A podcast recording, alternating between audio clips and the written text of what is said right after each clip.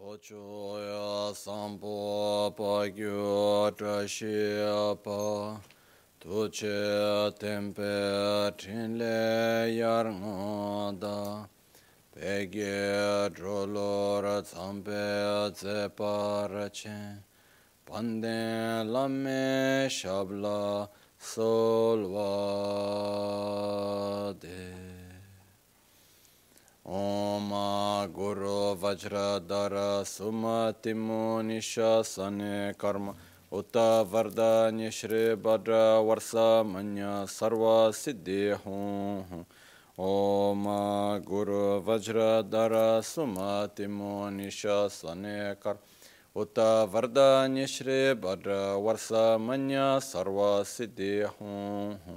Bhadra Varsa Manya Sarva Om Guru Vajradhara Sumatimo Nishat Uta Vardanya Shri Bhadra Varsa Manya Sarva Siddhi Om Guru Vajradhara Sumatimo Nishasane Karma.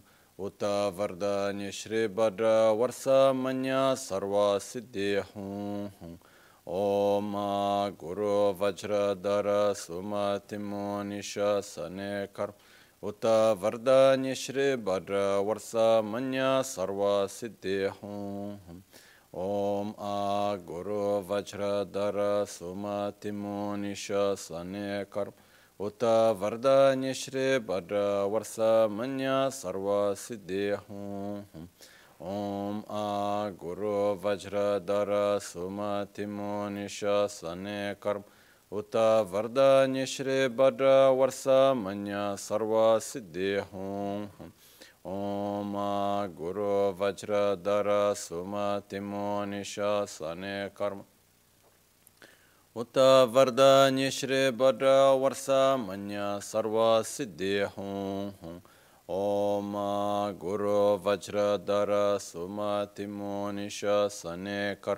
Uta Vardanya Shri Bhadra Varsa Manya Sarva Siddhi Om Guru Vajradhara Sumatimo Nishasane Karma.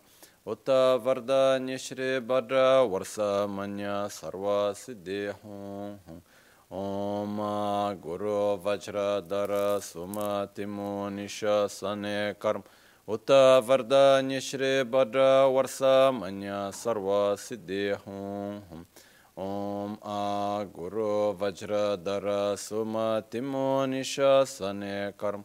Uta Vardanya Shri Bhadra Varsa Manya Sarva Siddhi Om Guru Vajradhara Sumatimo Nishasane Karma Uta Vardanya Shri Bhadra Varsa Manya Sarva Siddhi Om Guru Vajradhara Sumatimo Nishasane Karma Uta Vardanya Shri Bhadra Varsa Manya Sarva Siddhi Om Guru Vajradhara Sumatimo Nishasane Karma Uta Vardanya Shri Bhadra Varsa Manya Sarva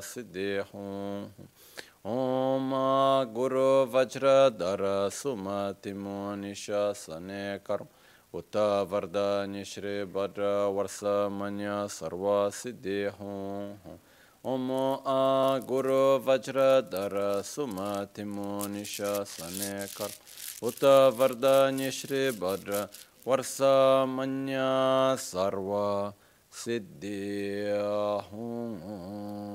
Pakyuke kudan dagi lo,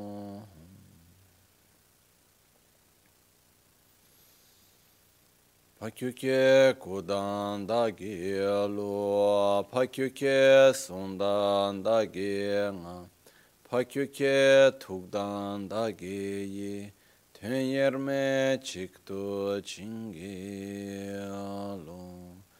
Makyuke kudan dagi lo, makyuke sundan dagi nga, makyuke tukdan dagi yi, Tenyerme çıktı çingi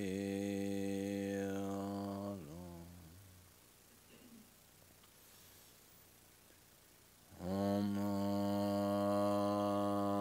Muni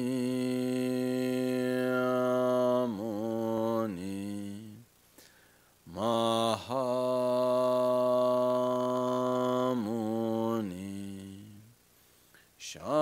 Thank.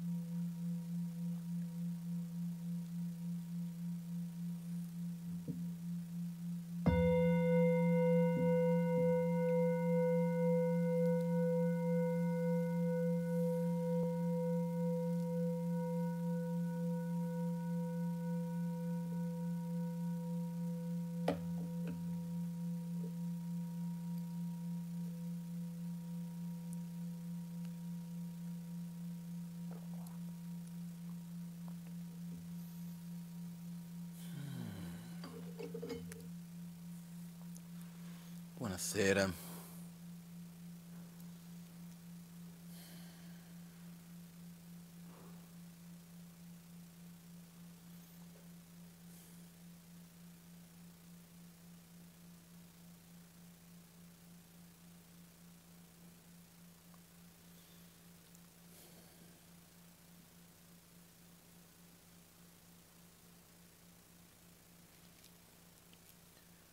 Io certe volte cercato di riflettere, capire una domanda che credo che sia abbastanza comune. Qual è il significato della vita? Qual è la missione della mia vita? E sinceramente parlando, per quanto possa aver guardato, visto, non è che ho trovato molto. Nel senso che io vedo che ognuno di noi ha una possibilità, ma più che una possibilità, ha un ruolo molto importante nell'insieme del tutto. E noi siamo esseri che siamo interdipendenti. Cosa vuol dire? Che ognuna delle nostre azioni interagisce con tutto il resto. Però nessuno di noi ha il potere di definire come le cose saranno e poter fare tutta la differenza del mondo. Ognuno di noi nelle nostre piccole azioni, nei nostri pensieri, nelle nostre scelte, interagiamo uni con gli altri e con questo sì si porta a cambiamento. Tutto ciò che accade è il risultato di una complessa rete di interazioni fra tutti gli esseri che vivono, no? Non solo gli esseri umani, fra tutti gli esseri, fra la materia, fra tutti i fenomeni che esistono, c'è questa danza di interazioni costanti di uno con l'altro che ci porta ad essere qui, oggi così com'è. E questo mi fa un po' ricordare quello che viene detto che No? Nulla si crea, nulla si distrugge, tutto si trasforma. Anche da un punto di vista della fisica viene detto che non si può creare energia, ma unicamente trasferire. Quindi che l'energia viene trasferita da un luogo a un altro, da un oggetto a un altro, ma non viene creata dal nulla. No? Quindi questo cosa vuol dire? Che ognuno di noi nelle nostre azioni andiamo ad interagire con gli altri e ogni cosa che avviene è come se si muove da una parte, c'è qualcos'altro che viene spinto, che fa un suo movimento e ci sono tante interazioni che noi non riusciamo neanche a percepire, neanche a immaginare. No? E una domanda che ci facciamo spessissimo è come mai questo è così, ma perché questo è successo? E si cercano di capire mille teorie dal punto di vista della vita quotidiana, se noi andiamo a vedere nelle, nelle nostre piccole realtà individuali, piccole, grandi che siano, no? in generale sono piccole, per se stessi è grande, però se andiamo a vedere anche nella realtà individuale di ognuno, ogni volta che c'è un evento un po' più chiaro, un po' più, come si dice, fuori dalla normalità, ci poniamo spesso la domanda ma perché, ma come mai? E cerchiamo in qualche modo di andare a dare una spiegazione e ognuno inevitabilmente finisce che va a dare una spiegazione diversa. No?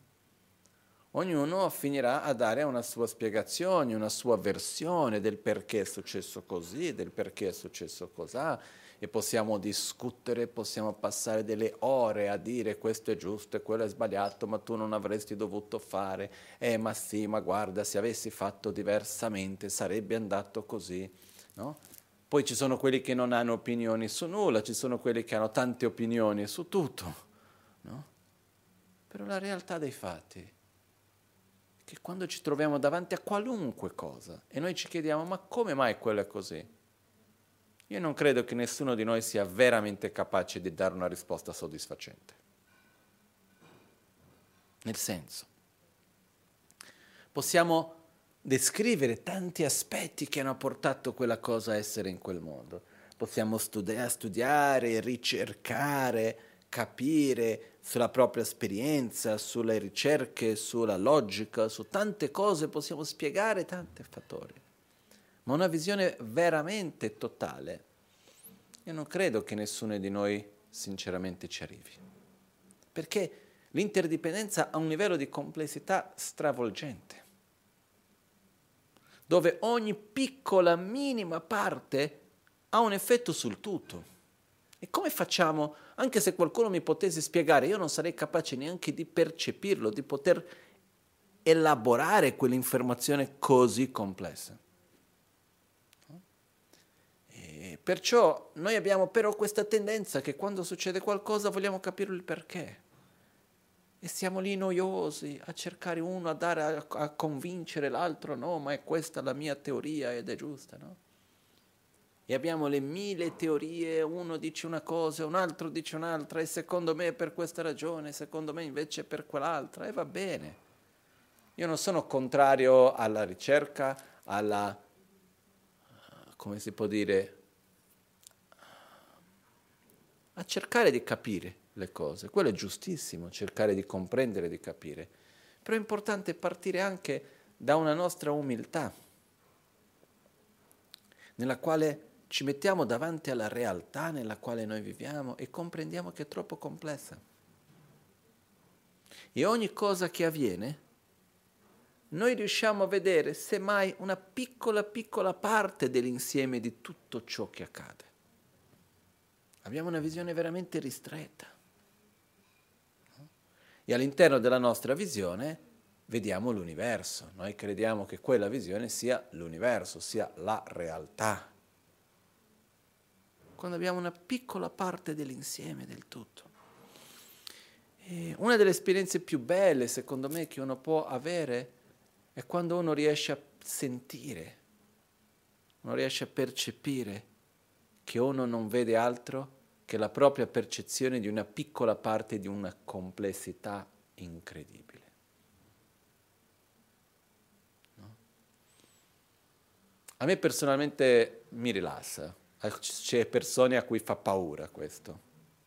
A me in qualche modo mi rilassa perché se c'è qualcosa che io non posso comprendere è inutile perdere il mio tempo, mettere la mia energia e cercare di discutere mille teorie diverse.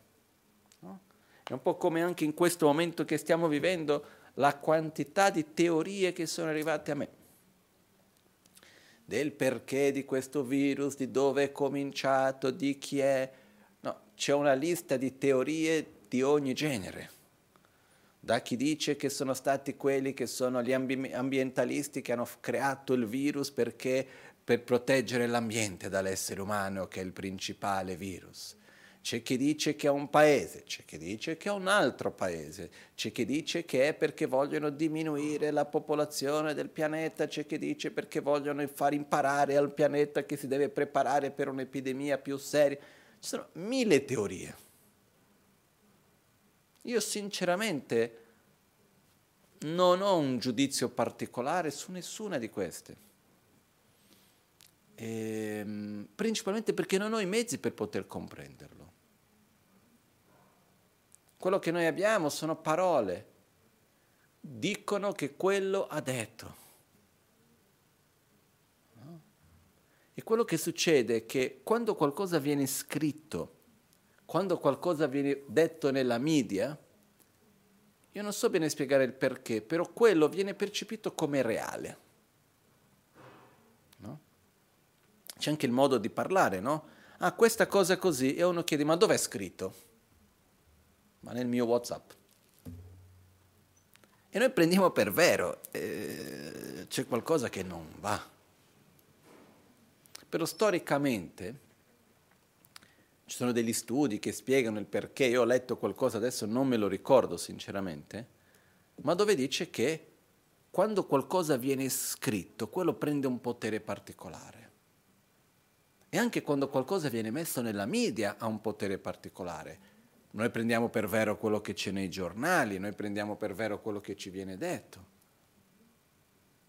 Però viviamo in un mondo dove la quantità di informazione è infinita. Oggi stesso ho visto una persona parlando di una cosa, dando delle informazioni molto diverse di quelle che io percepisco direttamente. No? Quindi qualcuno che era in Brasile, che voleva mantenere il suo luogo di culto aperto, quindi mentre il governo chiede di chiudere le attività, questo sceglie di tenerle aperte, aumentare gli orari e ricevere il più grande numero di persone possibile. E dicendo che invece i paesi come l'Italia o l'Inghilterra hanno scelto di tenere i luoghi di culti aperti. Peccato che non ha dato l'informazione completa, no? Dicendo che sì, il luogo di culto è aperto, però non si possono assemblare le persone. Tutte le attività sono chiuse, tutte le cerimonie sono ferme. Quello che voglio dire è che quando noi sentiamo qualcuno che ci parla, nella maggioranza delle volte non andiamo a cercare di capire se l'informazione è completa o meno, da dove viene, se noi dovessimo veramente fare un fact checking, di andare a vedere cosa per cosa di quello che ognuno ci dice, figuriamoci, per ogni informazione passeremo lì qualche settimana a fare ricerca su ricerca su ricerca.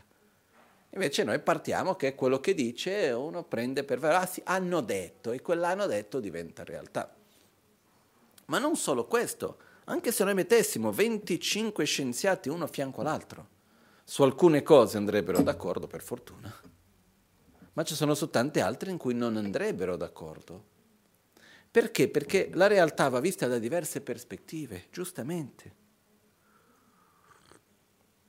E ogni prospettiva è importante. E io non sono capace di vedere nulla indipendentemente da me stesso, quindi io inevitabilmente andrò a vedere quel che vedo tramite la mia esperienza, tramite le mie conoscenze, tramite la cultura e il contesto sociale in cui sono cresciuto, tramite ciò che ho imparato, tramite i paradigmi con i quali io vivo, tramite i miei propri preconcetti, concetti prestabiliti che io ho e le presupposizioni che io tengo come reali. E tutti noi ce li abbiamo, ognuno le sue, inevitabilmente. Quindi il mio punto non è qua entrare nel giudizio di chi ha ragione e chi è sbagliato e questo piuttosto che quell'altro, ma il fatto di guardare per se stesso, non dobbiamo puntare il dito addosso a nessuno, sinceramente. Guardare per se stessi. E poter rilassare per dire ok, io posso vedere la mia percezione di ciò che ho davanti a me. E ci sono tante cose, ma in realtà quasi tutte praticamente, che se cerchiamo di dare una spiegazione completa, non riusciamo. Prendo un esempio qualunque. Noi prendiamo per scontato che io sono qua parlando praticamente da solo, che per me è difficilissimo, no? Per chi è da casa, vi assicuro che gli insegnamenti dati quando di solito, quando ci sono tutte le persone, secondo me è molto meglio, però vabbè, quello è un altro discorso, manteniamo la nostra tradizione, il contatto insieme, eccetera, eccetera. Ma quello che volevo dire come mai succede che mentre io parlo, voi da casa, qualche secondo dopo, lo ascoltate e lo vedete? Come avviene questo? Qualcuno mi dirà, ah, vabbè, è YouTube. Ah no, ma questo si fa allo streaming, c'è chi ne capisce un po' di più e potrà dire no, questo è perché c'è una telecamera che è connessa con un computer, che i segnali analogici vengono captati dai sensori digitali, chiamati CCD, che a sua volta trasformano in punti luminosi che vengono colorati, che, racco- che captano il colore, che vengono trasformati in segnali digitali in una forma binaria fra 1 e 0, che va messo in un codec, quindi in un linguaggio di informazione che viene trasmesso a un software che va a convertire quello in un altro linguaggio, che viene trasmesso a sua volta a un server che trasforma quel linguaggio e lo manda agli altri che il proprio computer dopo lo riceve nella forma di immagine. Adesso io mi sto inventando, eh? Sto immaginando quello che secondo me potrebbe essere una spiegazione, ma che comunque è totalmente incompleta. Se noi volessimo analizzare questo che prendiamo per scontato, come avviene? Potremmo passare vite ad analizzarlo. Come avviene la comunicazione che uno parla e l'altro capisce? Come funziona tutto questo? Non è neanche ovvio neanche quello. Qualunque cosa della realtà, se noi vediamo, è complessa. L'unica cosa che succede è che ci sono certi fenomeni che noi siamo abituati e prendiamo per scontato e ci sono cose che es- fuoriescono dalla nostra normalità e quindi ci sembrano strane. No? Che cos'è un miracolo? È qualcosa di molto bello che non riusciamo a capire.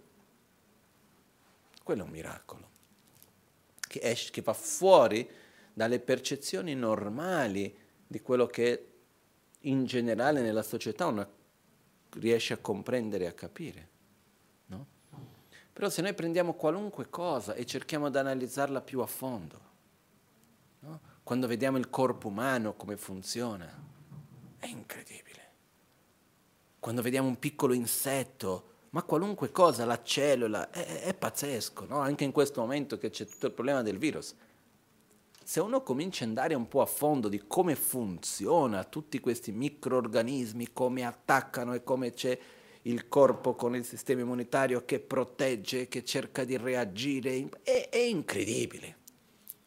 È veramente pazzesco tutto ciò. Io ogni volta che mi permetto guardare il mondo che mi circonda con un attimo con gli occhi leggermente più aperti, è stravolgente ogni cosa.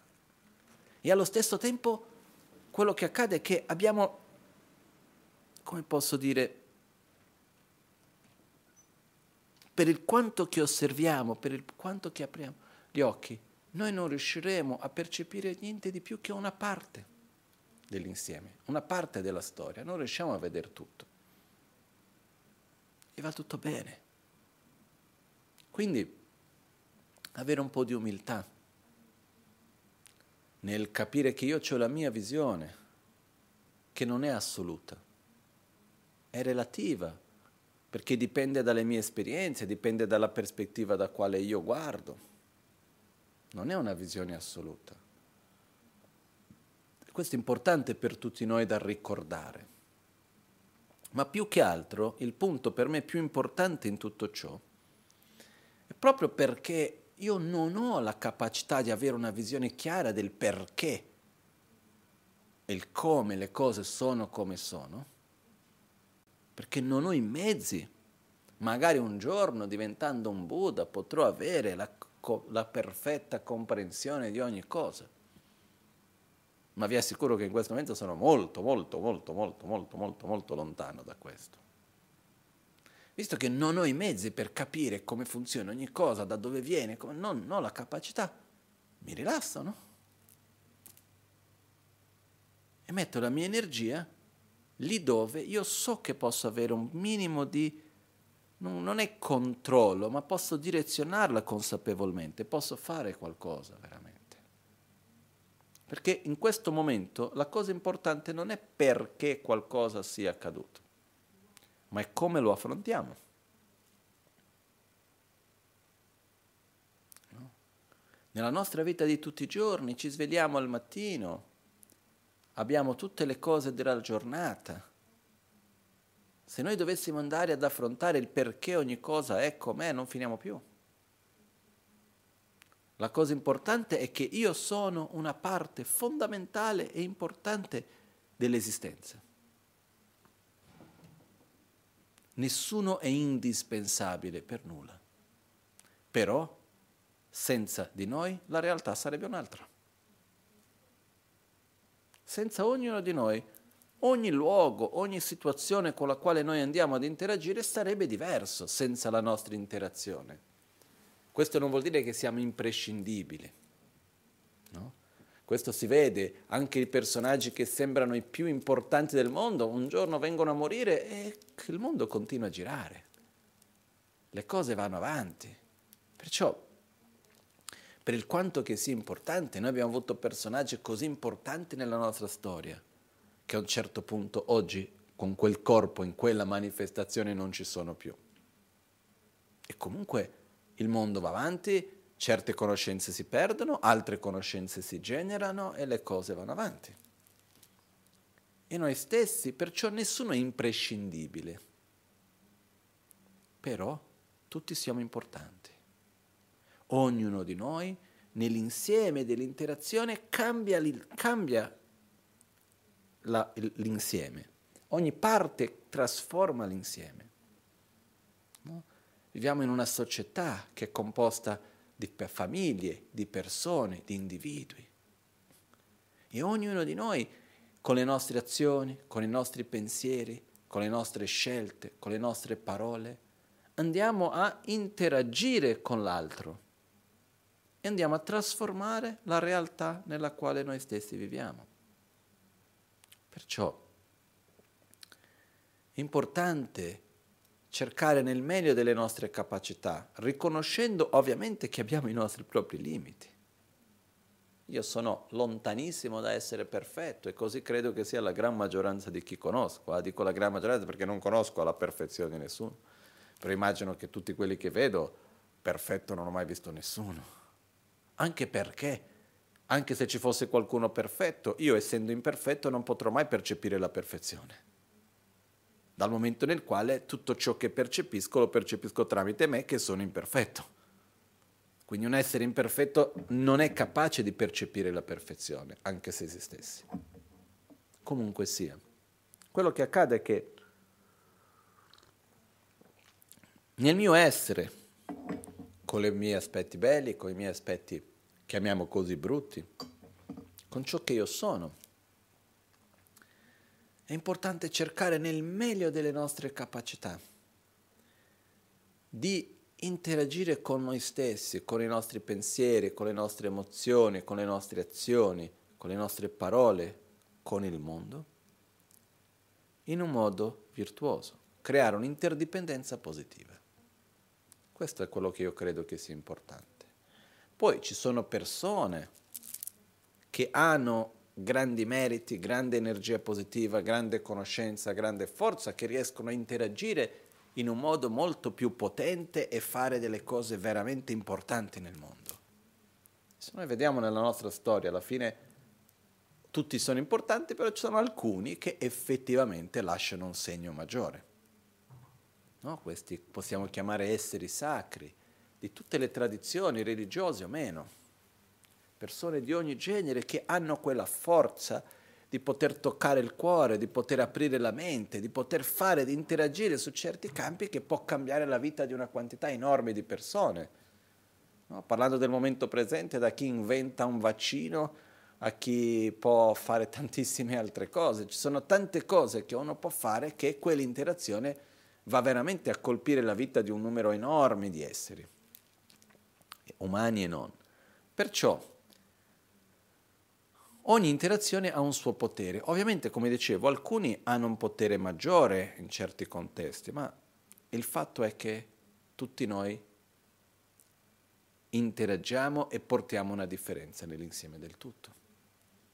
E quando noi andiamo ad agire, quando parliamo, quando vediamo, quando scriviamo, in realtà noi non siamo consapevoli di quali saranno le conseguenze di quella nostra azione. Noi non sappiamo. E anche qui, per il quanto cerchiamo di capire, non capiremo veramente nel suo intero. Non, non c'è modo per arrivare a quello. Però c'è una cosa che io credo abbastanza, che le azioni hanno una certa coerenza, no? che viene spiegata negli insegnamenti buddisti quando si spiega la cosiddetta legge del karma. Karma non vuol dire altro che azione.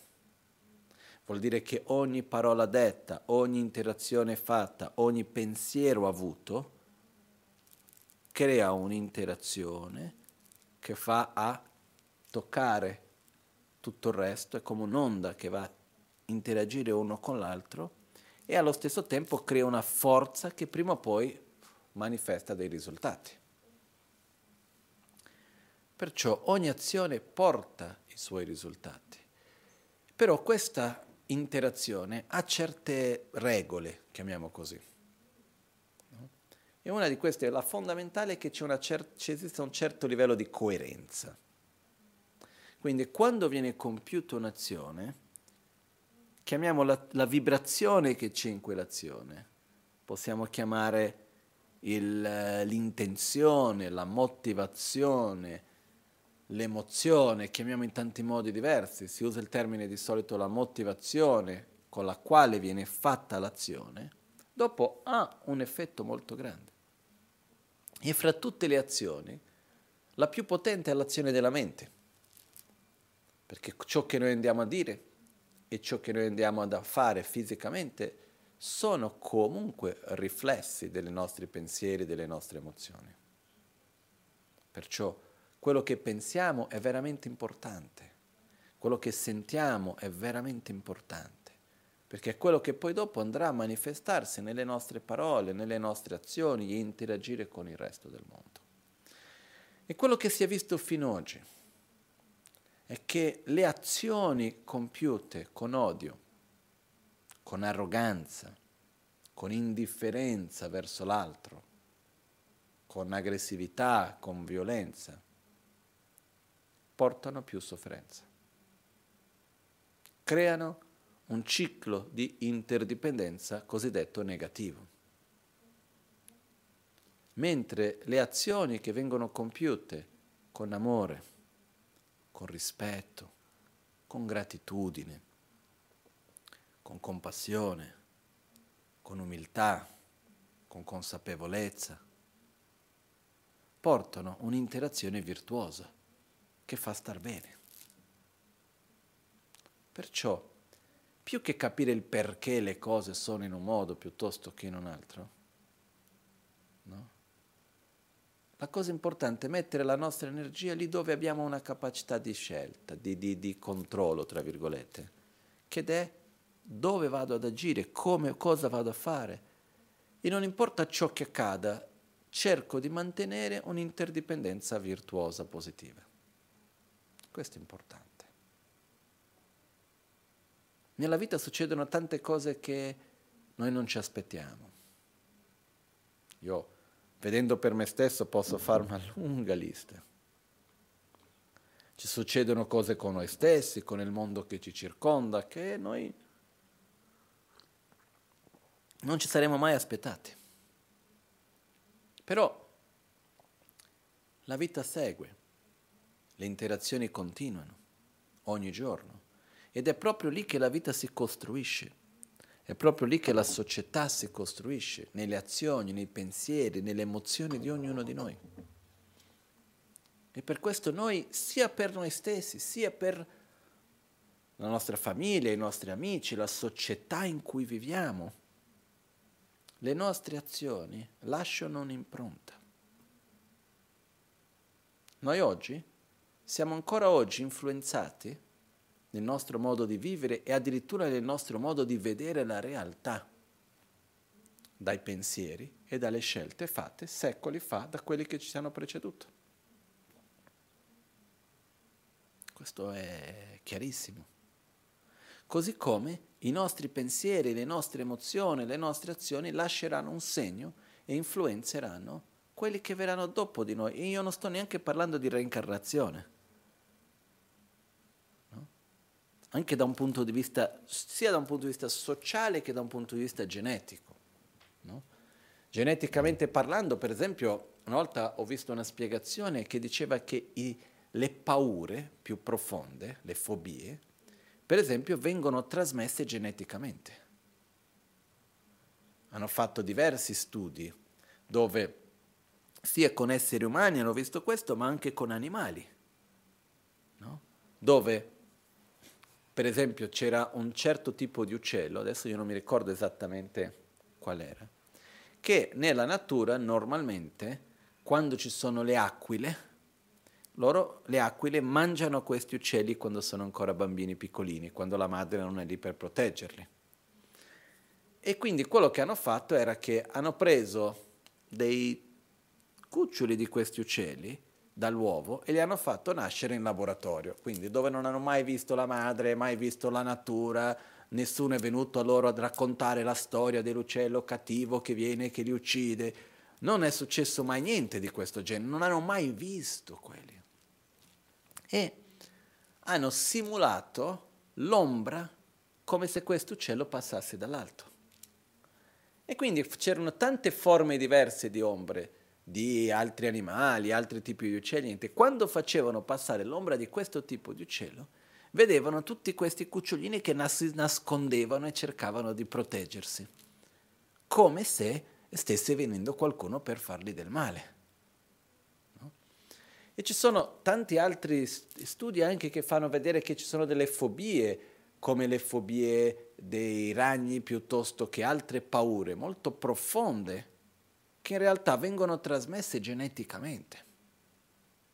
Quindi quello che accade è che noi siamo molto complessi, su questo non ci sono dubbi. Però una cosa chiarissima, che quello che noi facciamo oggi lascia un segno a tutto ciò che avverrà domani. Sia geneticamente ai figli, nipoti, pronipoti e così via, sia a un livello della società. La visione di mondo che abbiamo è il risultato di persone che hanno aperto la loro mente per vedere delle cose in un modo diverso, che hanno trasmesso ad altri, che hanno capito e gradualmente quello ha uno come si è influenzato l'altro e ci ha portato a vedere il mondo oggi come ognuno di noi lo vede. E ognuno di noi ha un'influenza a ciò che ci sarà dopo. Perciò non abbiamo controllo su ciò che accade, ma abbiamo controllo sulle nostre proprie azioni, sul modo in cui noi andiamo ad interagire con il mondo. E dinanzi a quello in realtà abbiamo controllo fino a un certo punto del nostro proprio futuro. Perché il futuro che noi andremo a vivere è un risultato delle nostre azioni, dei nostri pensieri, delle nostre emozioni, del nostro modo di essere e addirittura anche il futuro degli altri noi influenziamo. Perciò mettiamo la nostra energia, la nostra consapevolezza, il nostro fuoco nel come affrontare ogni situazione. Non nel tener controllo dalle situazioni che tutto sia come io voglio, eccetera, ma come io affronto ogni giorno.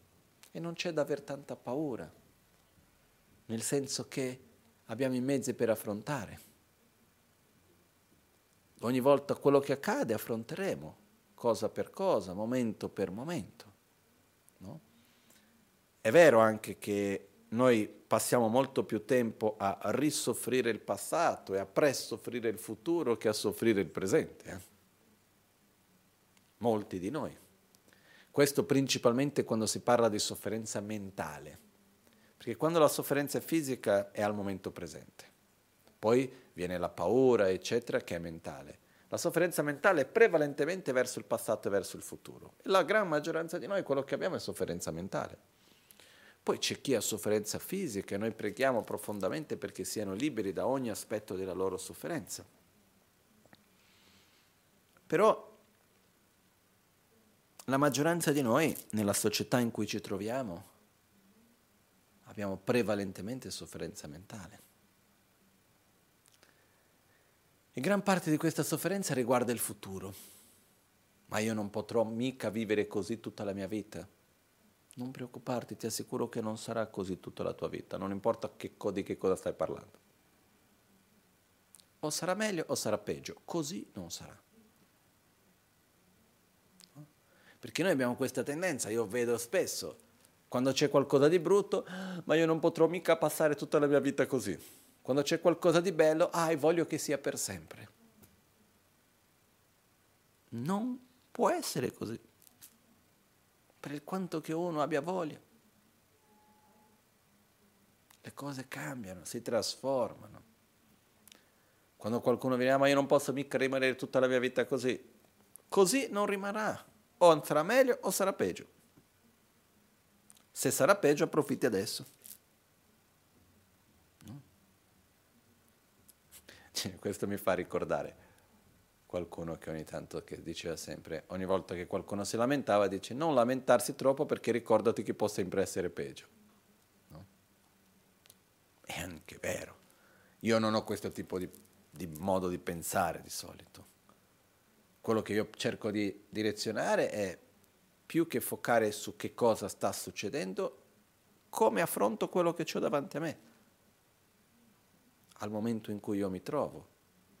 Perché cosa succederà domani? Non lo so, devo prepararmi, assolutamente sì.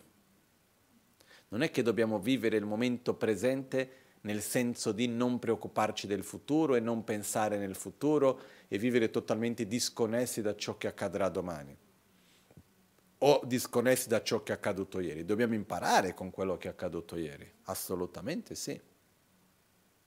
E dobbiamo prepararci per quello che ci sarà domani, assolutamente sì.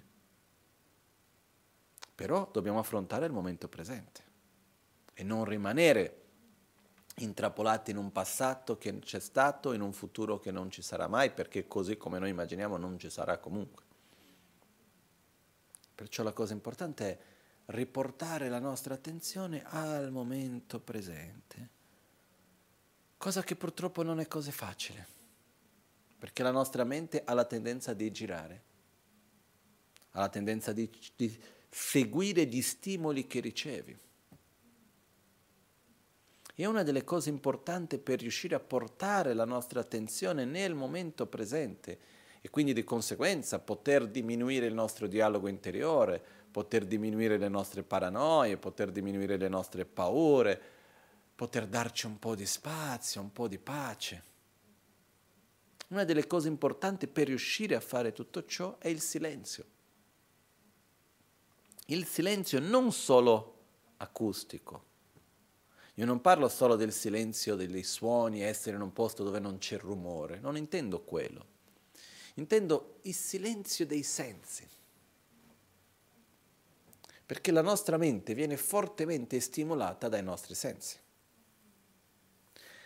Però la cosa che è interessante è che quando uno è abituato a essere costantemente sotto stimoli sensoriali, quando uno rimane senza stimoli sensoriali, comincia a venire fuori tanti pensieri, tante emozioni, che sono lì dentro, bloccati, che uno non ha mai dato spazio per elaborare, che non ha mai concluso.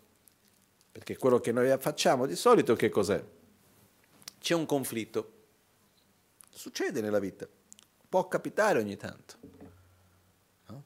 E cosa succede quando abbiamo un conflitto di solito?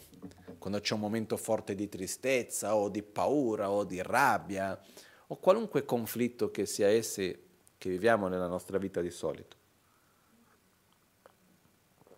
Cerchiamo di affrontarlo in fondo, cerchiamo di cap- comprendere che cosa sta succedendo, cerchiamo di applicare un antidoto in modo da superare quel momento o cerchiamo di dimenticare di, di ciò che sta succedendo, cerchiamo di disconnetterci da quell'emozione negativa portando la nostra mente da un'altra parte.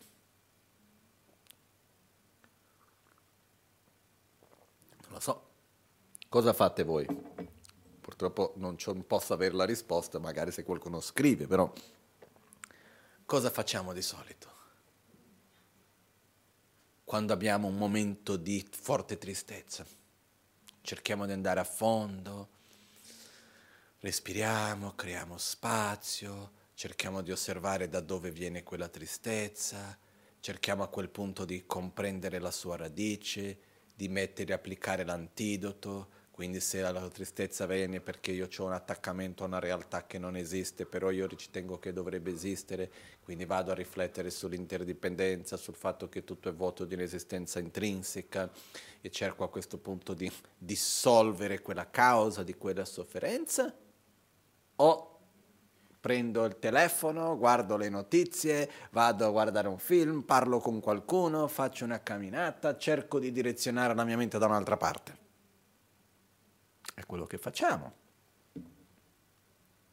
Quando viene la rabbia o quando viene qualcosa, la nostra tendenza purtroppo è scappare da noi stessi, non è affrontarci. Non nel, non nel brutto senso di dover affrontarci, no, accoglierci, vedere, risolvere. Non abbiamo l'abitudine di applicare gli antidoti a ciò che accade dentro di noi, di accogliere i nostri sentimenti, di affrontare i nostri conflitti e di andare verso la guarigione. Abbiamo la tendenza di scappare, di cercare di dimenticare, di portare la nostra attenzione da un'altra parte. Però cosa succede?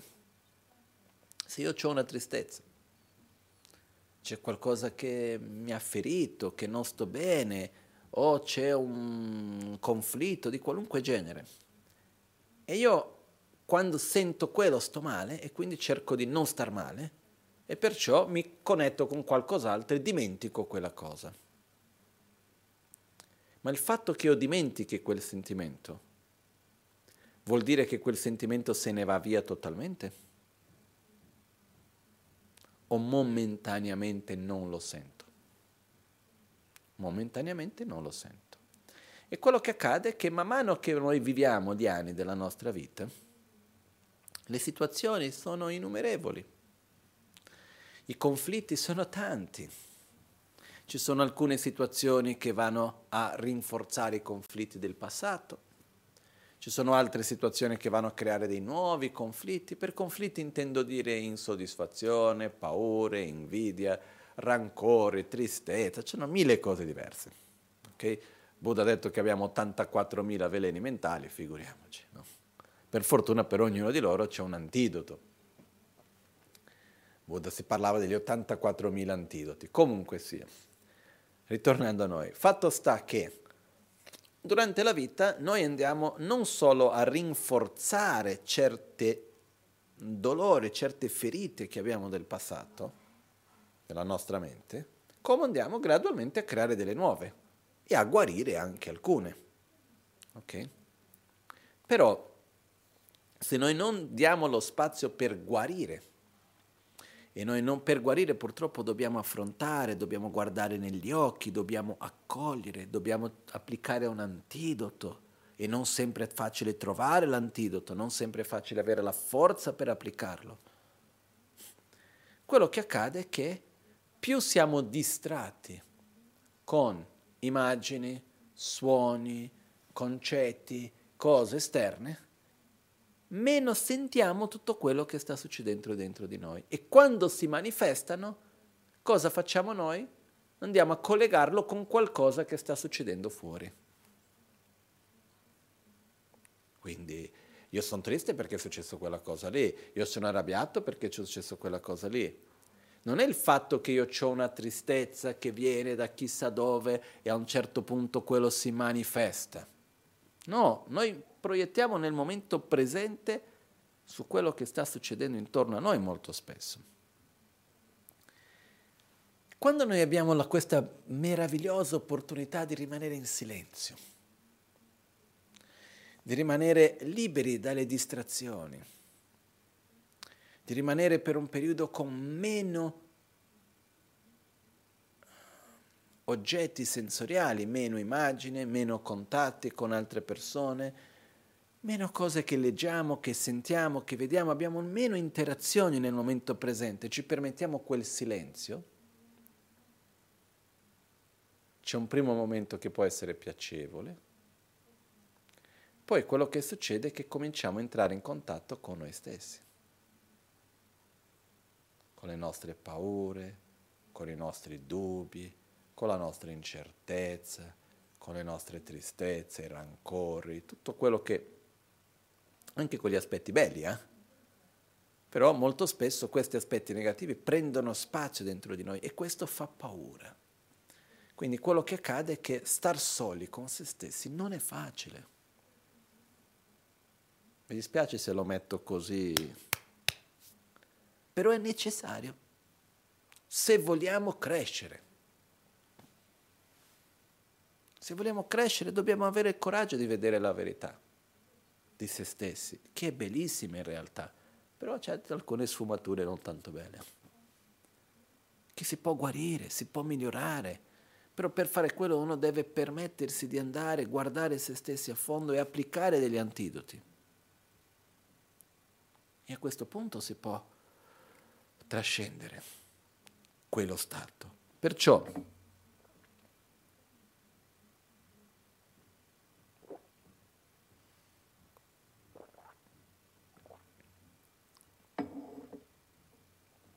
Nel silenzio i pensieri, le emozioni si manifestano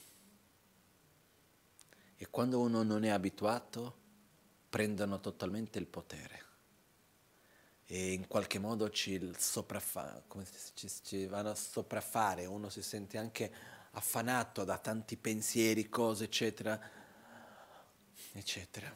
Però i pensieri da dove vengono? Dalla mente. E dove finiscono? Nella mente stessa. C'era un testo del Mahamudra, del Penchen Losan Chogi Gyaltsen, e lui dice, sta, questo è specifico per chi sta meditando, però serve anche per altri contesti questa spiegazione, dice, se tu stai meditando e a un certo punto sorge un pensiero particolare che non c'entra nulla con la meditazione, e cerchi di mandare via il pensiero e il pensiero non va via e cerchi di mettere l'attenzione su un'altra cosa e non va via l'attenzione, avviene, lasci, lasci che questo avvenga, questo pensiero si manifesti, così come un'aquila, un uccello, che prende volo da una barca in alto mare.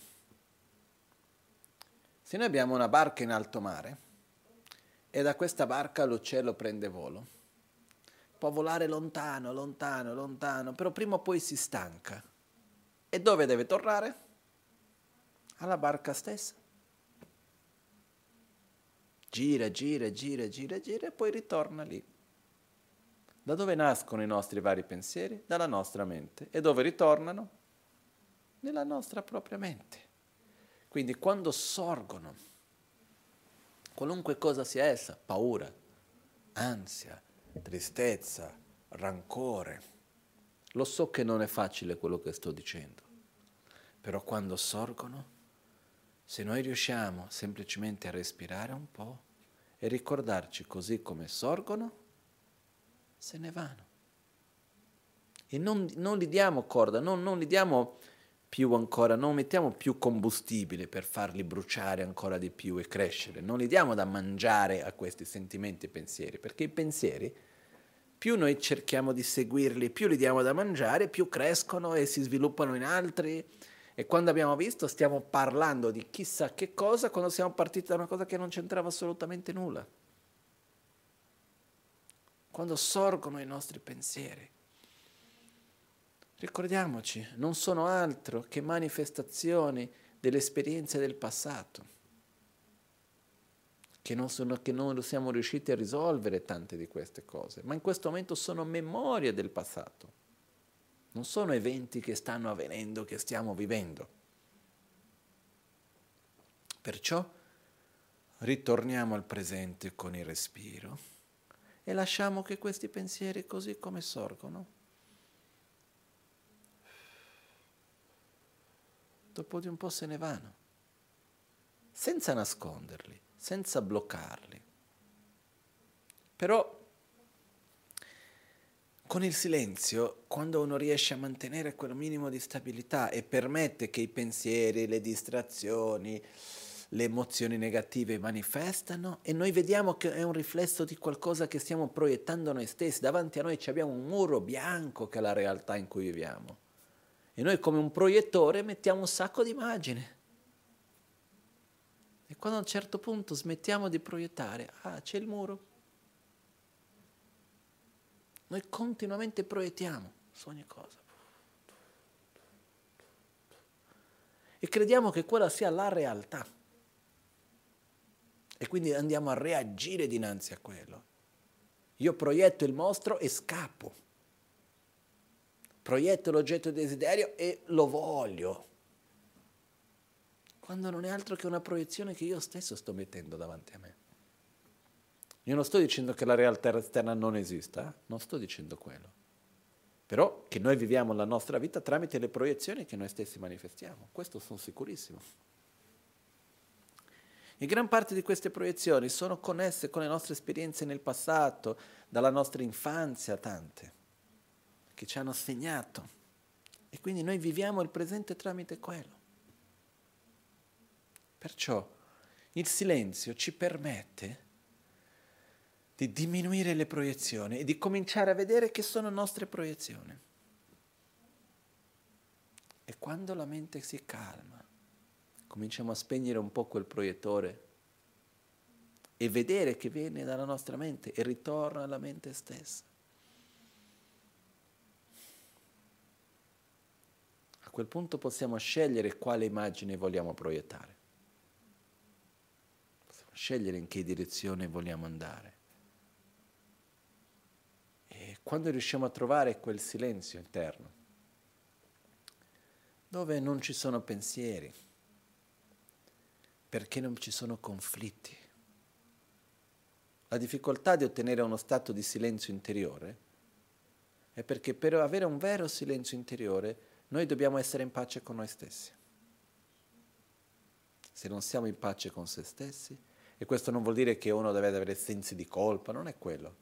Ma i conflitti, eccetera, non appena si crea silenzio, quello si manifesta. Come chiedendo aiuto in qualche modo.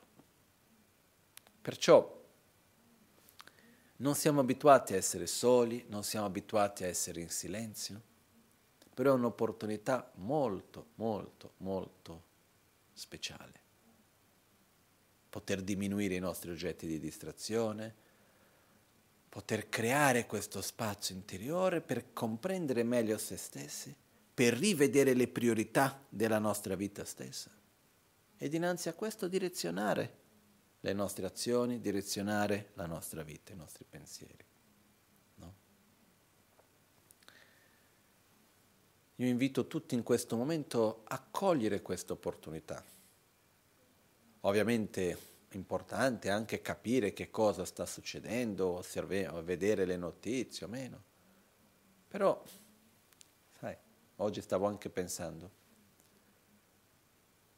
se uno prende il tempo che deve stare in casa, spegne totalmente qualunque mezzo di comunicazione e si dedica alla meditazione, allo studio, alla preghiera, eccetera, a un certo punto, quando esce, perché questo è finito, non è che cambierà qualcosa nel mondo perché io non ho guardato le notizie, ma cambierà qualcosa nel mondo a seconda di dove ho messo la mia energia e quale interazione io ho stesso creato. Questo sì. Però purtroppo sono poche le persone che riescono veramente ad avere una direzione così chiara e tuff, mettere la sua energia lì. Questo mi fa ricordare in Tibet tantissimi anni fa. C'è stato un re, si chiamava Re Langtarma, che era un re che ha, svil- ha fatto il Tibet crescere molto dal punto di vista militare ed economico anche. Però era totalmente contrario al buddismo e ha distrutto tantissimo del buddismo. Era molto aggressivo, violento e fin d'oggi in Tibet, sempre di meno, le nuove generazioni non li ho mai visto fare, ma fin d'oggi in Tibet i più anziani, quando vedono qualcuno che loro danno rispetto, come i lama e così via, hanno la tendenza di mettere una mano in testa, l'altra mano dietro, di solito la sinistra in testa, la mano die- destra dietro, mettere la, la lingua fuori. E poi hanno la tendenza di fare così. Perché questo? Il perché del risucchio non lo so, però la mano in testa vuol dire non ho la corna, la mano dietro non ho la coda, la lingua fuori non ho la lingua nera perché si diceva che il re Lantarma aveva un, una corna, la, una coda e aveva la lingua nera.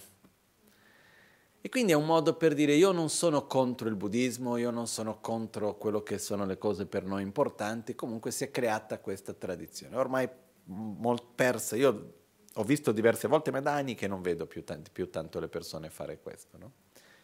Tutto ciò per dire che nell'epoca di Re Lantarma, che lui ha distrutto tutti i monasteri, ha bruciato i monasteri, ucciso i monaci, eh, tutto quello che era, sosteneva la parte del buddismo, ha fatto una tragedia, c'era un piccolo gruppo di monaci, di praticanti, che erano rimasti nella montagna a meditare all'insaputa di tutto ciò che stava avvenendo.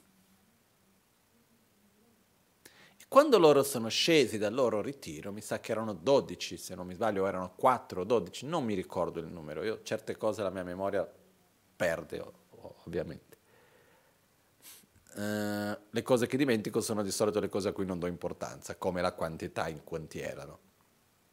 Perciò, loro dopo tanti anni, mi sa che erano 12 anni o quel che era, vengono giù e si trovano una società totalmente cambiata però è stato proprio il fatto che loro sono rimasti per tutto quel tempo all'insaputa di ciò che stava avvenendo che gli ha permesso di coltivare la loro pratica di meditazione, di mantenere il loro studio, la loro conoscenza, la loro esperienza profonda, che quando sono tornati avevano tutto quel bagaglio per poter ritrasmettere. E sono stati loro che hanno fatto ricrescere la conoscenza, l'esperienza, la pratica del buddismo. Poi ci sono altri maestri che sono venuti dall'India, eccetera, ma in quel momento sono stati loro che hanno dato quello. No? Probabilmente se loro fossero al corrente di ciò che stava accadendo, la loro mente sarebbe così preoccupata di ciò che avveniva che non avrebbero mai avuto il tempo e lo spazio interiore per coltivare l'amore, la saggezza, le conoscenze generali della pratica spirituale. No? Quindi il mio punto principale è il tempo è vita, ogni pensiero è vita, ogni scelta è vita. Normalmente gran parte della nostra vita non è nelle nostre mani. Nel senso, quanto tempo della nostra vita è dedicato alla nostra propria sussistenza materiale?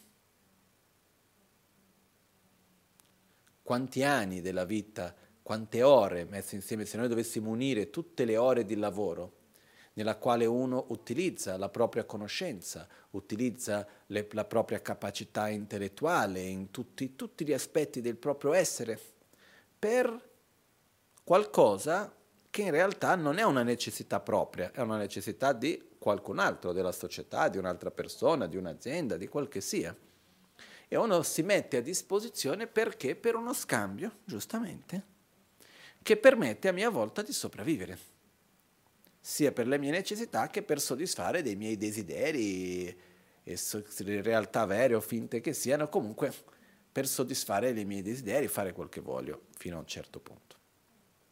Perciò, quanto tempo della nostra vita dedichiamo a questo? Facendo cose che se fosse solamente per noi non l'avremmo mai fatto. mettendo insieme nella vita tutto il tempo di vita di una persona, quanto tempo è? Nell'infanzia uno passa buona parte dell'infanzia a studiare cose che in realtà servono per il lavoro. Poi uno passa una buona parte della vita a lavorare. No? In un anno, quanti mesi uno ha a lavorare? 11? 10? 11 mesi? 11 mesi e mezzo? Dipende, no? In una settimana sono circa 5 o 6 giorni. In una giornata uno si sveglia già con i problemi del lavoro in testa, va a lavorare, arriva lì tutto il giorno, arriva a casa stanco, si mette davanti alla televisione piuttosto chissà che cosa, ogni tanto c'è la fortuna di ascoltare un insegnamento, fare una meditazione pensando al lavoro o alle menate di famiglia, di caso, questo e quell'altro e la vita passa. Quindi una cosa è avere l'opportunità di avere il tempo nelle nostre mani, nel senso di poter scegliere, ok, io oggi cosa voglio fare, come voglio utilizzare, anche chi in questo momento deve lavorare da casa. Almeno non c'è il tempo di andare fino al lavoro e tornare, che anche quello prende tanto tempo, prende tanta energia. Però dobbiamo cercare di utilizzare il momento presente a nostro favore nel miglior modo possibile senza aspettare che siano condizioni esterne che ci permettano di fare qualcosa. L'altro aspetto è, dobbiamo imparare, più che dobbiamo imparare, dobbiamo utilizzare ogni momento in un modo virtuoso come parte del nostro processo di crescita personale per poter servire in un modo migliore alla società, al pianeta, agli esseri. Perché non possiamo pretendere, ok, smetto di lavorare, non faccio più niente, metto la mia vita a meditare a una caverna. Ma figuriamoci, non è capace di stare neanche una settimana da solo a meditare, figuriamoci la vita nella caverna a meditare. Perciò dobbiamo invece applicare nella nostra quotidianità il modo come affrontiamo le cose, nel lavoro, nella famiglia, con gli amici. Questa è la cosa più importante. E la nostra priorità più assoluta deve essere il modo in cui io vivo, non cosa faccio, ma come faccio. E certe cose veramente dobbiamo cercare di non permetterci. Perché ogni volta che andiamo ad reagire in un certo modo andiamo a rinforzare quel modo di essere, di reagire. Questo è quello che va avanti. Perciò, alla fine ritorniamo allo stesso punto di cui ho parlato in tutti questi giorni, anche precedenti che in questo momento in cui tanti di noi, ossia quasi tutti, siamo a casa, dobbiamo cercare di utilizzare questo momento al meglio. Però lo spazio che abbiamo è limitato. Se noi riempiamo questo spazio con informazioni che generano paura, la nostra mente seguirà quello. Ovviamente dobbiamo essere informati e dobbiamo proteggerci dobbiamo rispettare tutte le indicazioni che ci vengano dette da chi è responsabile di quello che fa, quello che non fa. Qualche giorno qualcuno mi chiedeva cosa tu pensi di come viene gestita l'emergenza a livello governativo, questo o quell'altro. Sinceramente, quello che io penso è che io personalmente non credo che farei meglio. E io non mi auguro di essere in quel posto lì, di dover decidere come gestire queste cose. Quindi ho un tanto di rispetto e di gratitudine per chi in questo momento mette il meglio delle proprie capacità per cercare di risolvere l'emergenza in cui tutti noi ci troviamo. Io credo che da parte mia, indipendentemente di chi sia, io non capisco niente di partiti, di questo, di quell'altro, politica è una cosa che non mi ha mai attratto, ma neanche un tanto così e tutti i partiti, tutte le visioni politiche che ho visto finora, non ho mai visto nulla che mi ha detto wow, mi identifico con quello, mi piace. No? Quello che io credo è che più che altro sono gli esseri umani, se un essere umano ha delle sue qualità, le va a manifestare e seguirà da quello. Perché con qualunque ideo, ideologia alla fine, se uno si lascia prendere dall'arroganza, se uno si lascia prendere dall'egoismo, se uno si lascia prendere dall'attaccamento al potere, eccetera, finisce nella stessa roba. Quindi più, più che l'ideologia è importante l'essere umano. E io credo che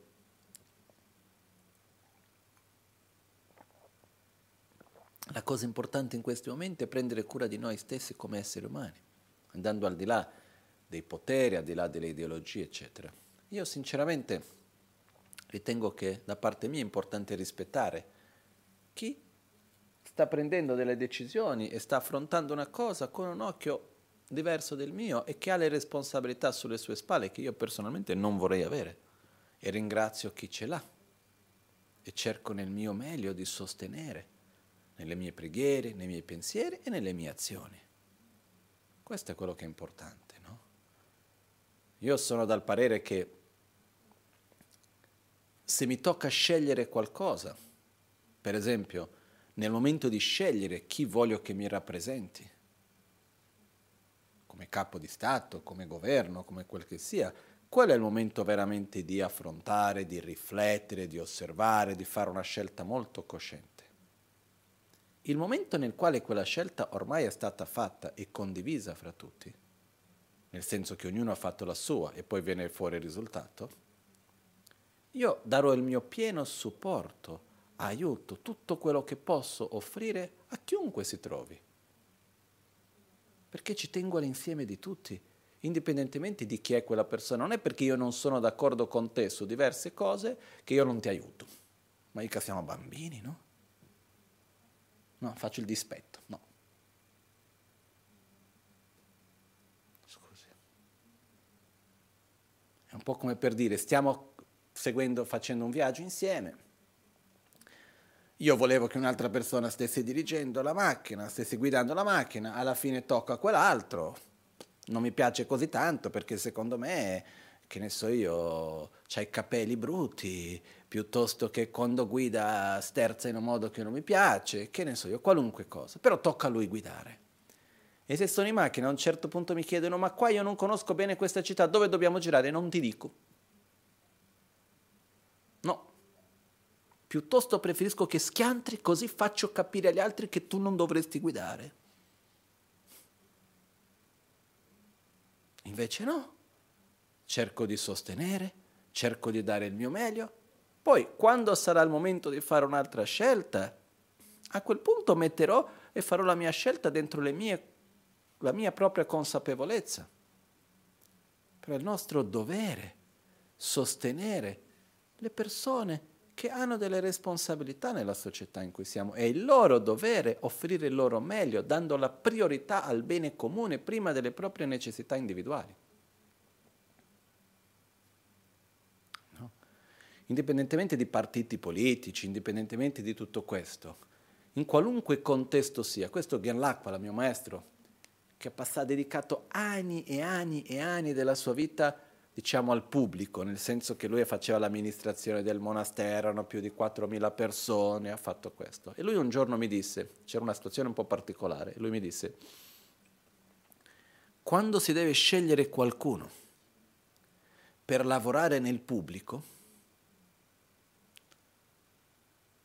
in quel caso si intendeva il monastero, lui mi diceva, la conoscenza è importante la capacità di realizzazione della persona è importante, però c'è una caratteristica che è imprescindibile, è la più importante di tutte, che la persona che avrà un, una posizione all'interno di una società, quindi che sia il monastero, che sia il paese, che sia la città, il villaggio, il centro, quel che sia, quella persona deve avere la capacità di dare la priorità alle, necess- alle necessità comuni che quelle individuali. Se la persona mette in primo piano le proprie necessità, i propri desideri, i propri bisogni individuali prima di quelli collettivi, vuol dire che non ha la prima, necess- prima qualità necessaria per essere in quel ruolo. No? Quindi questo è il dovere dalla parte di chi si trova in una posizione di responsabilità.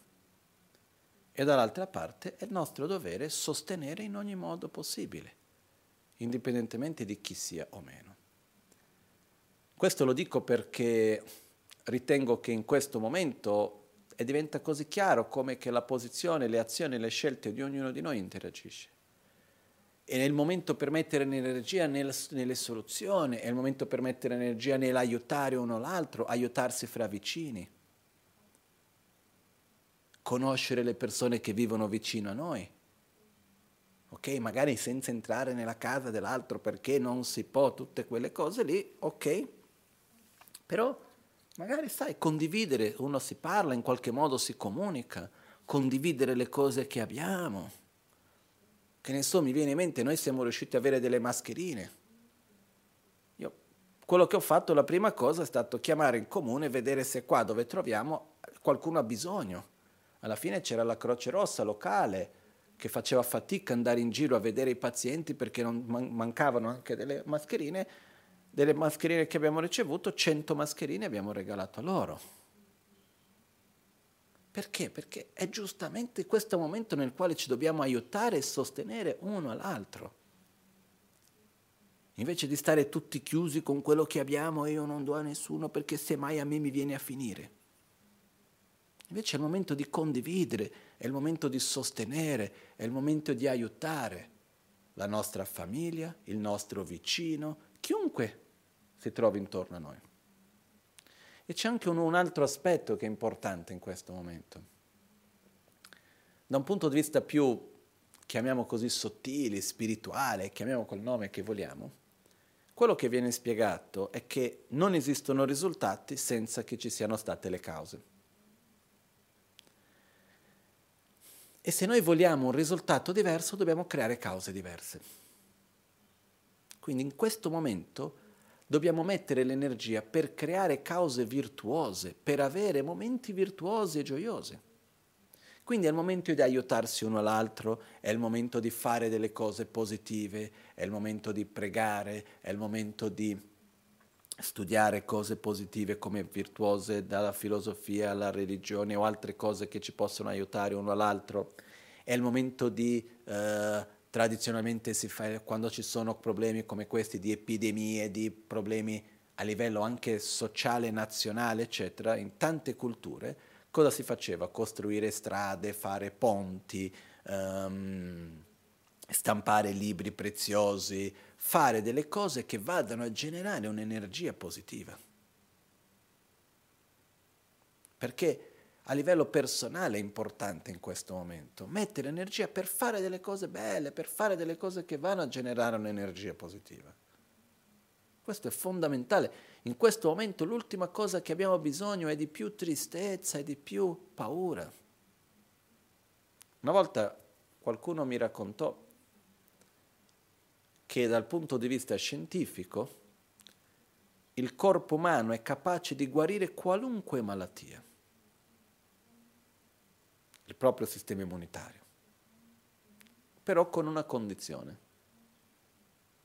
che ci sia un alto livello di gioia e soddisfazione, perché quella dà forza e stimola il sistema immunitario.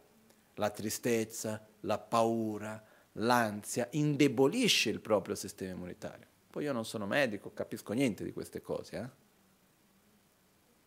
però una cosa sono sicuro in questo momento dobbiamo avere chiarezza di quello che sta succedendo, prendere azioni consapevoli, assolutamente responsabili, totalmente, anche vedere, guardare le cose in un modo un po' più ampio, vedere che la realtà e la storia si ripete. Viviamo in una realtà ciclica dove la storia si ripete. Ci sono state diverse epidemie nel passato, c'è questa oggi, probabilmente ci saranno altre nel futuro. Però la cosa importante è che dinanzi alla chiarezza, alla consapevolezza, a un'azione responsabile, assolutamente sì. Dobbiamo cercare di utilizzare il nostro spazio interiore, la, nostro, la nostra mente, la, la nostra, i nostri contatti, il nostro essere, in un modo che sia gioioso, virtuoso. Qualcuno mi dirà, ma come puoi parlare di gioia in un momento così difficile? Perché è proprio con la gioia che andiamo a superare. È con l'amore, è con gli aspetti, con le cose che danno gioia, con le cose che sono positive che si va a superare. non con la più tristezza, non con più rabbia, non con più rancore, non con più conflitti, con più paura o più ansia, non è con quello. Però la difficoltà è quella, che quando più ne abbiamo bisogno, più difficile è generarlo. Intendo dire, nei momenti di più conflitto, di più difficoltà, è quando più abbiamo bisogno di gioia, di soddisfazione, di pace, eccetera, eccetera. Ma sono i momenti più difficili di generarlo ed è quando più ne abbiamo bisogno. Ed è qua che rientrano i metodi che abbiamo, che dobbiamo utilizzarli. Meditare, pregare, respirare, diminuire i contatti con le informazioni disnecessarie. Ok? E mettere la nostra energia verso ciò che è virtuoso. Questo è quello che io ritengo che sia importante. Ok?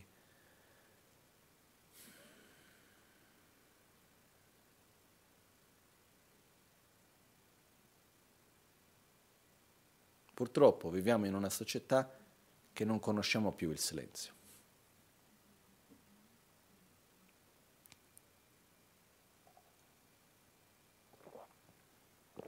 Però è importante. Il silenzio è una delle condizioni fondamentali per conoscere se stessi a un livello più profondo. È una delle condizioni fondamentali per una percezione più approfondita della realtà, per avere una capacità maggiore di sensibilità, di intuizione. Una cosa bellissima il silenzio, bellissima. Quindi cerchiamo di ritrovarlo, cerchiamo di valorizzarlo. Okay? Per ultima cosa, così solo... Mm una riflessione veloce. Con tutto questo momento che viviamo, vediamo in qualche modo ci siamo fermati su tante cose che prendevamo per scontato, modi di vita che prendevamo per scontato, modi di agire verso l'ambiente che prendevamo per scontato, modi di relazionarci con le altre persone che prendevamo per scontato. E le malattie più diffuse nei tempi d'oggi. Purtroppo non è il coronavirus, è il cancro. Sono problemi al cuore, depressione. Ci sono delle malattie molto diffuse e che veramente viviamo in un'epidemia di cancro. Da dove nasce questa epidemia? Purtroppo l'epidemia del cancro non viene da un virus che anche con fatica si può individuare in qualche modo, fare in modo che non si vada a diffondere. Il cancro viene principalmente dallo stile di vita malsano che abbiamo sviluppato in questi ultimi 60 circa anni. E diversi aspetti di questo stile di vita in questo momento un pochettino si stanno fermando alcuni di questi, questo correre continuamente. L'inquinamento che si va a creare, ci sono diversi aspetti. Quindi io mi auguro che questo fermarsi per un attimo ci permetta di chiedersi almeno un paio di volte come vogliamo ripartire. E non cercare semplicemente di dire, ah ok, adesso ritorno come prima, o meglio ancora, non ho inquinato per eh, due mesi, quindi cosa faccio? Inquino di più. Non ho viaggiato per tre mesi, adesso voglio viaggiare dappertutto, voglio fare il doppio, voglio invece cercare un attimino di vedere. Per fortuna nostra, la gran maggioranza di noi in questi giorni, quello che ci manca è il superfluo, non è il necessario. E alla fine vedere che possiamo vivere senza il superfluo e che in realtà si sta anche bene. Perciò io mi auguro profondamente che tutta questa esperienza, che nasce da qualcosa molto negativo, che è la sofferenza di tante persone, sia la sofferenza fisica di coloro che sono malati, la sofferenza fisica di coloro che affrontano in prima linea questa, mal- questa malattia, sia la sofferenza mentale di coloro malati, di coloro che prendono cura dei malati e di tutti quelli intorno, no? la sofferenza di tristezza, tutto quello che viene insieme, a cui profondamente preghiamo perché si possa superare al meglio. Anche se nasce da tutto questo, ci sono delle opportunità che sorgono, come in tutte le volte nella storia succede. Però dipende da noi se saremo capaci di coglierli o meno. La natura si sta dimostrando una capacità di rigenerazione incredibile, no? basta per un periodo molto breve di tempo smettere di inquinare che ah, si riprende, no? Le acque, l'aria e tutto il resto, meno male. Però Visto che è così faticoso stare soli, magari capiremo il quanto è importante l'interazione con gli altri. Magari riusciremo a dare un pochettino più di valore a poter condividere di cuore a cuore con le altre persone, invece di stare a basarci su delle relazioni con gli altri focate unicamente sull'autogratificazione di se stessi.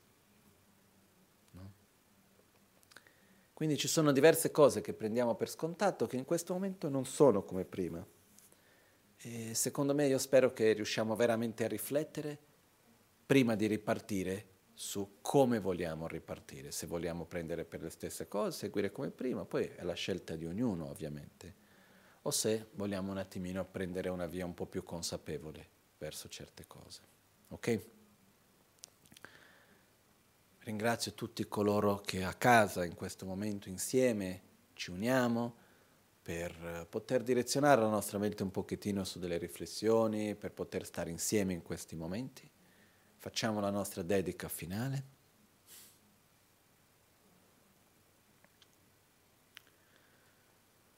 Om Pishatsi Parna Shavari Sarva Zovari Prashamana Yeswaha Om Pishatsi Parna Shavari Sarva Zovari Prashamana Yeswaha Om Pishatsi Parna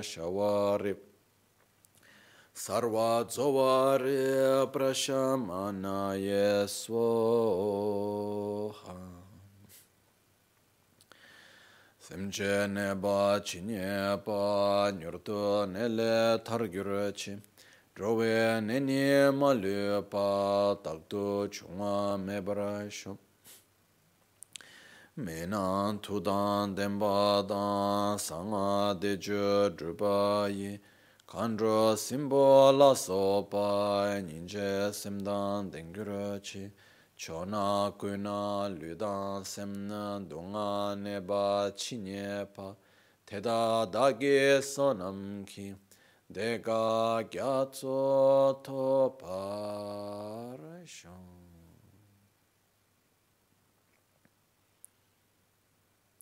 Qualunque essere malato ci sia, possa essi velocemente guarirsi dalla sua malattia. Possano tutti gli esseri rimanere sempre liberi da qualunque malattia. Possano le medicine, le cure essere efficaci. Possano le preghiere e i mantra di guarigione essere efficaci. Possano gli esseri che generano malattie come virus e batterie avere compassione di coloro che sono malati in tutte le direzioni qualunque corpo o mente, malato o sofferente che ci sia, possa tramite il potere dei miei meriti, dei nostri meriti, qui generati, raggiungere un oceano di felicità e benessere.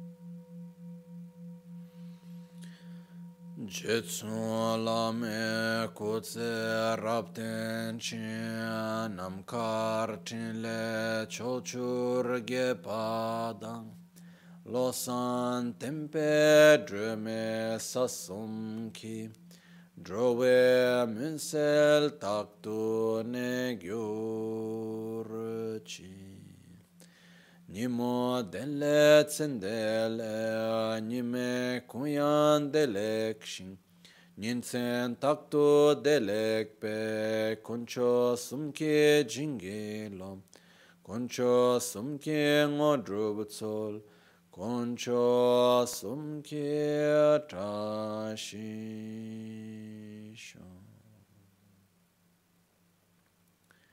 All'alba o al tramonto, di notte o durante il giorno, possano i tre gioielli concederci le loro benedizioni, possano aiutarci ad ottenere tutte le realizzazioni e cospargere il sentiero della nostra vita con molti segni di buon auspicio. Reşidile.